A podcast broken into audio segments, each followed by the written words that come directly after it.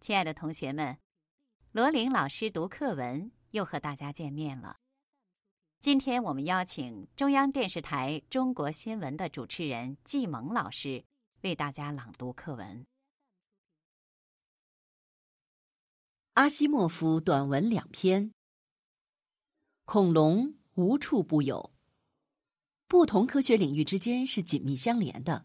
在一个科学领域的发现，肯定会对其他领域产生影响。例如，在一九八六年一月，阿根廷南极研究所宣布，在詹姆斯罗斯岛发现了一些骨骼化石。该岛是离南极海岸不远的一小片冰冻陆地，非常靠近南美的南端。这些骨头毫无疑问属于鸟臀目恐龙。在地球的其他大陆上，也都发现有恐龙化石。这些古老的爬行动物在南极的出现，说明恐龙确实遍布于世界各地。如果把这个发现与南极大陆联系起来，这比仅考虑恐龙来说重要的多。恐龙如何能在南极地区生存呢？恐龙实际上并不适应寒冷的气候。但一九八六年，在南极确实发现了这种古老的动物的化石。恐龙不可能在每一块大陆上独立生存，那么它们是如何越过大洋到另一个大陆上去的呢？这一问题的答案是：是大陆在漂移，而不是恐龙自己在迁徙。几十年前。人们发现地壳是由一些紧密拼合在一起，但又在缓慢运动的大板块构成的。一些板块被拉开，而另一些则挤压在一起。一个板块也许会缓慢地向另一板块下面俯冲。板块构造理论很快为地质界几乎所有的问题提供了答案，如火山、地震、岛屿链、海洋深渊等等。这些在以前一直是不解之谜。可以这样比喻：板块背上驮着许多大陆，当板块向一个或另一个方向运动时，大陆也随之一起运动。每隔一段时期，板块会将所有的大陆汇聚在一起。地球此时仅由一个主要陆地构成，称为泛大陆。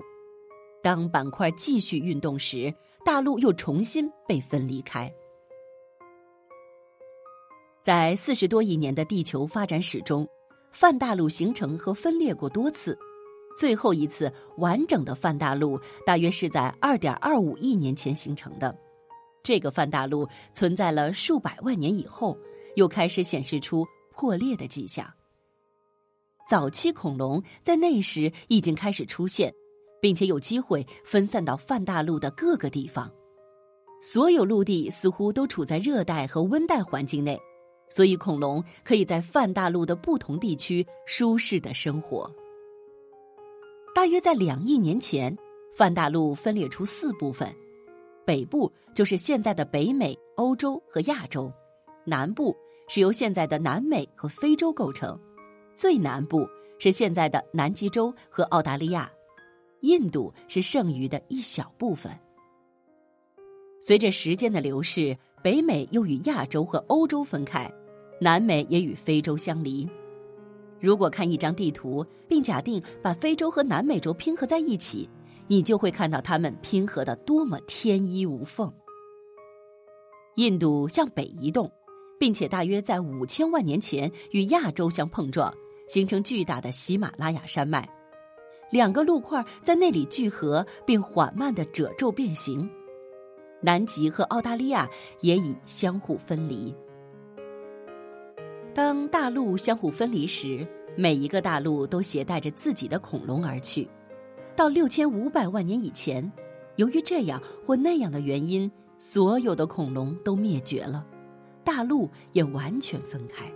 现在的每一个大陆都有自己的恐龙化石。南极。也有自己的恐龙、两栖动物和其他在恐龙时代繁盛的植物和动物。然而，这些生物的命运比其他同类要悲惨得多，因为板块把它们向南携带到了极地。大约经历了一亿年，气候逐渐变冷，植物慢慢越来越稀少，动物的种类和数量也大量减少。气候变得越来越寒冷，夏天短而且冷，最后成为冰天雪地。位于南极中心部位的南极洲是全球的大冰箱，地球上所有冰的十分之九都在南极冰盖，那里的冰有数英里厚，覆盖着丰富的化石。如果南极的冰雪层再薄一些的话，我们就可以找到它们。因此，南极洲恐龙化石的发现，为支持地壳在进行缓慢但又不可抗拒的运动这一理论提供了另一个强有力的证据。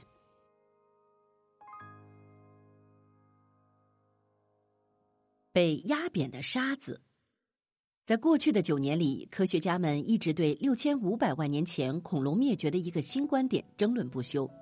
这个问题最终也许会得到解决。一九八零年，曾经有报道说，在一个六千五百万年前形成的沉积物薄层中，发现了稀有金属一，它的含量异常丰富。一些人认为。这可能是一个巨大的小行星或彗星撞击地球的结果。这种撞击也许深入到了地壳内部，引起火山喷发，造成大火和潮汐大浪。许多尘埃进入了平流层中，结果造成在很长一段时间内阳光无法抵达地球表面。这也许是导致包括所有恐龙在内的许多地球生物灭绝的原因。毫无疑问，六千五百万年前，地球上曾经有过一次大灭绝，发生过一次大劫难。然而，并不是所有的科学家都认为这是由巨大撞击引起的。例如，一九八七年就有人指出，如果地球突然经历了一个火山爆发期，许多火山大致同时喷发，那么也能造成一个足以使生物大量灭绝的巨大灾难。因此，目前存在两种对立的理论，即撞击说和火山说。这不仅仅是一个学术问题，因为我们将来也许还会遇到这样或那样的大灾难。万一哪天某个星体要撞击地球，我们也许会知道如何来避免这种撞击。我们需要尽可能多的了解这种事件所产生的影响，希望将来一旦面临这种事件。我们可以采取某种应急措施。为此，科学家们一直都在努力寻找证据来验证这两种理论。一九六一年，一位名叫 S.M. 斯季绍夫的苏联科学家发现，如果二氧化硅及非常纯的沙子处于超高压的状态，那么它的原子相距很近，从而变得极为致密。一立方英寸被压扁的沙子。比一立方英寸普通的沙子要重得多，这种被压扁的沙子因此被称为丝石英。丝石英并不十分稳定，原子之间靠得太近，以至于它们又出现相互排斥的趋势，最后又变为普通沙子。然而，由于原子之间结合的极为致密，所以这种反弹变化进行的非常缓慢。从而使丝石英可保持数百万年。金刚石的形成与此相同，金刚石中的碳原子被挤压得异常紧密，它们同样存在一个向外扩散并且恢复为普通碳的趋势。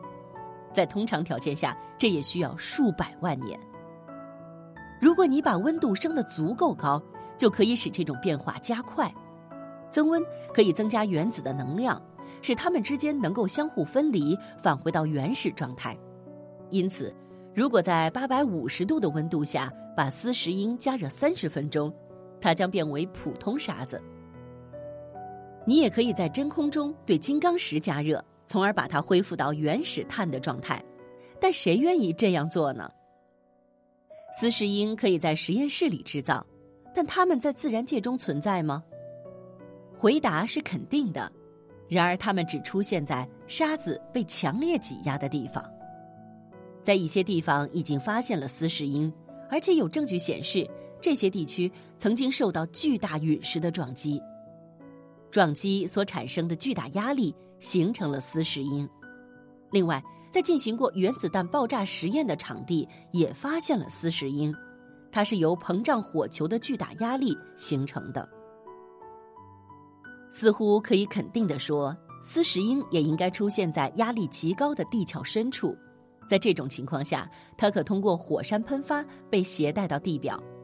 然而，喷发温度极高，岩石会被融化，所以任何由火山携带而来的丝石英都被转化为普通的二氧化硅。事实上，在火山活动地区，至今没有发现过丝石英。那么，你可能会说，在丝石英出现的地方肯定发生过撞击，而且肯定没有发生过火山活动。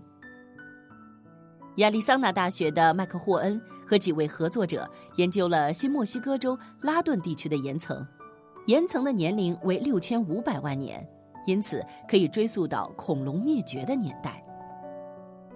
他们在一九八九年三月一日宣布，利用测试固体物质中的原子排列的现代技术及核磁共振和 X 光衍射，他们确实检测到了在丝石英中存在的一种原子排列。这种情况显示，在六千五百万年以前，曾有一次巨大的撞击，并形成了数吨重的丝石英。这些丝石英在沉降之前曾被溅到了平流层中。那么，造成恐龙灭绝的原因不是火山活动，而应该是撞击。